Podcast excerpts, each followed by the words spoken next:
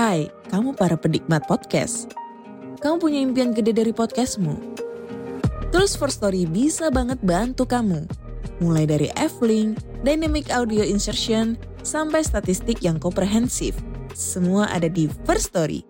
Gak ketinggalan kamu bisa monetisasi podcastmu lewat iklan dari First Story Ads yang bisa kasih kamu penghasilan dari setiap place podcastmu.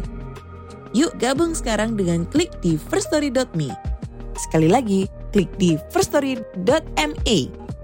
Mari kita bawa mimpi podcastingmu menjadi kenyataan.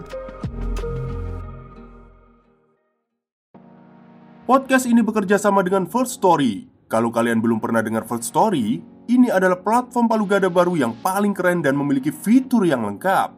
Dan yang paling menarik, podcastmu bisa dimonetasi loh. Tunggu apa lagi? Yuk buruan, gapai potensi maksimal podcastmu dengan tools dari platform hosting terbaik untuk para podcaster. Daftarkan sekarang di firststory.me. Dijamin gratis.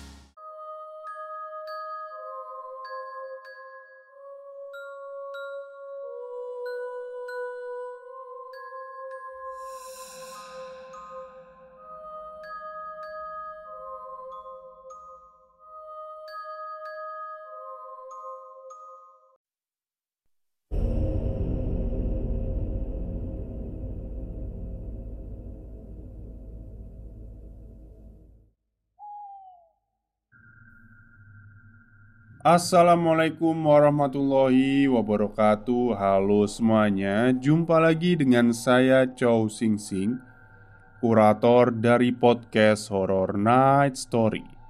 Halo apa kabar semuanya? Semoga kalian semua sehat-sehat ya. Dan seperti biasanya Pada hari ini saya kembali dan akan menghadirkan sebuah kisah mistis untuk kalian semua.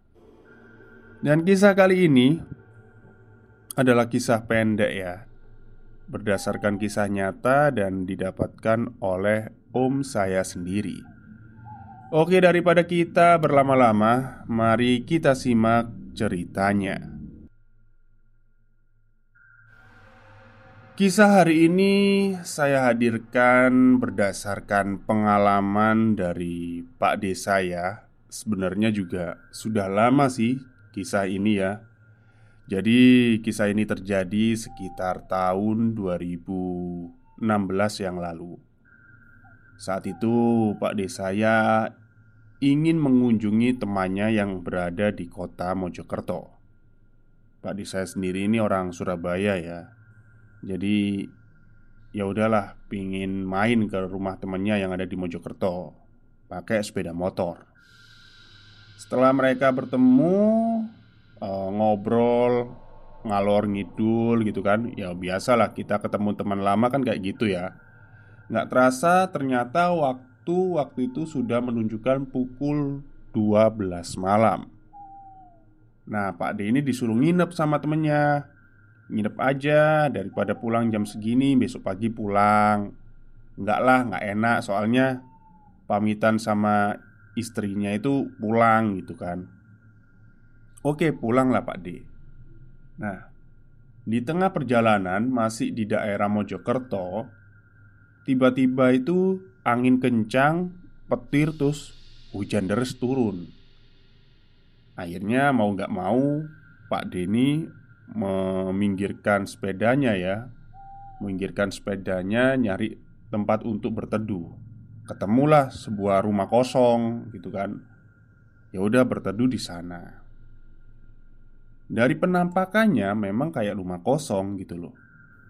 Nah, waktu berteduh di sana, terus Pak D menyalakan rokok kan sembari menunggu hujannya udah reda gitu kan.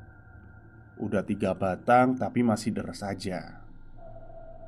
Nah, tiba-tiba ini Pak D kan kalau hawa dingin kan kita tahu ya hawa dingin kan pingin pipis gitu kan Ya udahlah Pak Ade pingin pipis Tapi bingung masa pipis di tembok atau gimana kan nggak nyaman lah ya Kalau orang biasanya pipis pakai air kan ya nggak nyaman juga kalau nggak cebok gitu kan. Tapi karena dorurot waktu itu Ya udahlah Pipis di sekitaran rumah itu tadi Nyari tempat yang aman lah biar nggak dilihat orang gitu kan. Setelah pipis Tiba-tiba itu eh, Ada yang kayak rame di rumah itu. Maksudnya rame itu kayak ada orang ngobrol lah di dalam rumah itu. Lah Pak D kaget kan? Loh Ini kayaknya rumah kosong Tapi kok kayak ada orang di dalamnya. Dan Waktu rame itu Rumah itu gelap. Posisinya gelap. Ya udahlah Pak D nggak menghiraukan kan? Pipisnya dikelarin Udah kelar. Nah Waktu udah kelar Pak D kaget Waktu ngelewatin eh, Pokoknya taman gimana ya denanya? Ya pokoknya taman ini tadi kan di depannya kan ada pintu masuk rumahnya ya. Pintu pintu rumah lah. Itu pintu rumah itu kebuka. Terus ada seorang perempuan tua manggil-manggil Pak D saya Mas, mas, sini mas, gitu kan Neduh di sini aja di dalam daripada kehujanan. Waktu itu menurut penuturan Pak Desa ya ya kayak manusia normal ya. Pakaiannya waktu itu pakaiannya biru, terus rambutnya kayak disanggul gitu. Terus pokoknya rapi lah, nggak ada pucet, nggak ada apa gitu. Pak Desa cuma jawab, "Oh, nje bu, anu uh, saya di luar aja nggak apa-apa." Tapi Pak D saya nggak ngomong kalau habis pipis di terasnya tamannya itu sungkan gitu kan. Oh, iya Pak, ya udah kalau gitu. Akhirnya pintu ditutup lagi kan. Nah, Pak D di situ kayak merasa terhipnotis atau gimana ya, bingung waktu itu diomongkan. Pak D itu tahu kalau rumah itu sebenarnya kayaknya kosong, tapi kenapa ada perempuan? Dan Pak D itu ngerasa nggak takut atau apalah, nggak curiga atau apalah. Sambil nunggu Tiba-tiba perasaannya nggak enak. Akhirnya naik sepeda Hujan-hujan diterabas lah Hujan itu. Nah beberapa meter dari rumah kosong itu Ternyata ada sebuah warung. Bukan warung kopi sih Kayak warung-warung ya Toko kelontong lah. Akhirnya Pak Di berhenti di situ Pesen uh, apa beli minuman botolan gitu ya kan diminum di situ sambil nunggu air hujan mereda. Rokok terus ngobrol sama si pemilik warung itu tadi.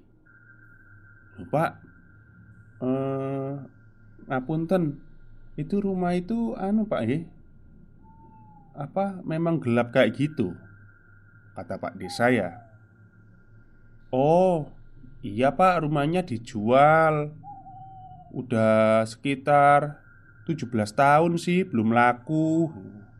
Loh itu rumahnya kosong? Enje pak udah lama kosong. Yang punya itu orang Cina. Sekarang ada di Jakarta Katanya kayak gitu. Loh Tadi saya ketemu perempuan pak di situ. Loh perempuan gimana toh? Ya pokoknya perempuan Waktu itu dia nawarin saya untuk berteduh di dalam rumahnya. Terus Ya saya nggak mau pak. Saya sungkan. Akhirnya ya udah saya berteduh di luar aja. Oh alhamdulillah pak. Ya kalau sampean mau ya nggak tahu ceritanya gimana pak. Loh emangnya kenapa gitu kan Wong jelas-jelas rumah itu udah kosong 17 tahun. Kok sampean bisa ngelihat ada perempuan di situ? Ya jelas setan toh pak. Mikirnya kan kayak gitu si pemilik warung itu tadi. Ya udahlah om saya sempet shock juga. Ya juga sih gitu kan. Kayak Jadi om saya itu kayak linglung waktu itu.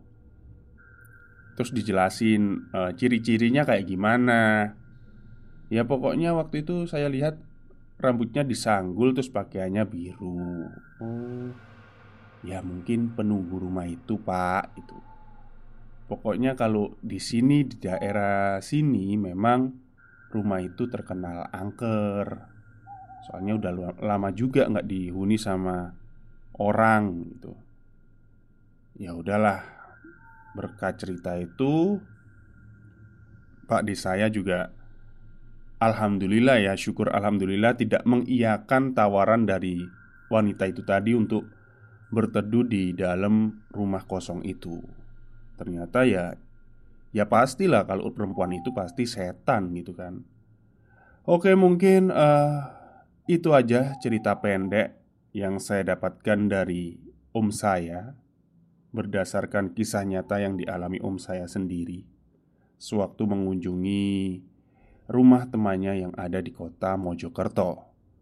Oke mungkin itu saja. Semoga kalian suka sama ceritanya.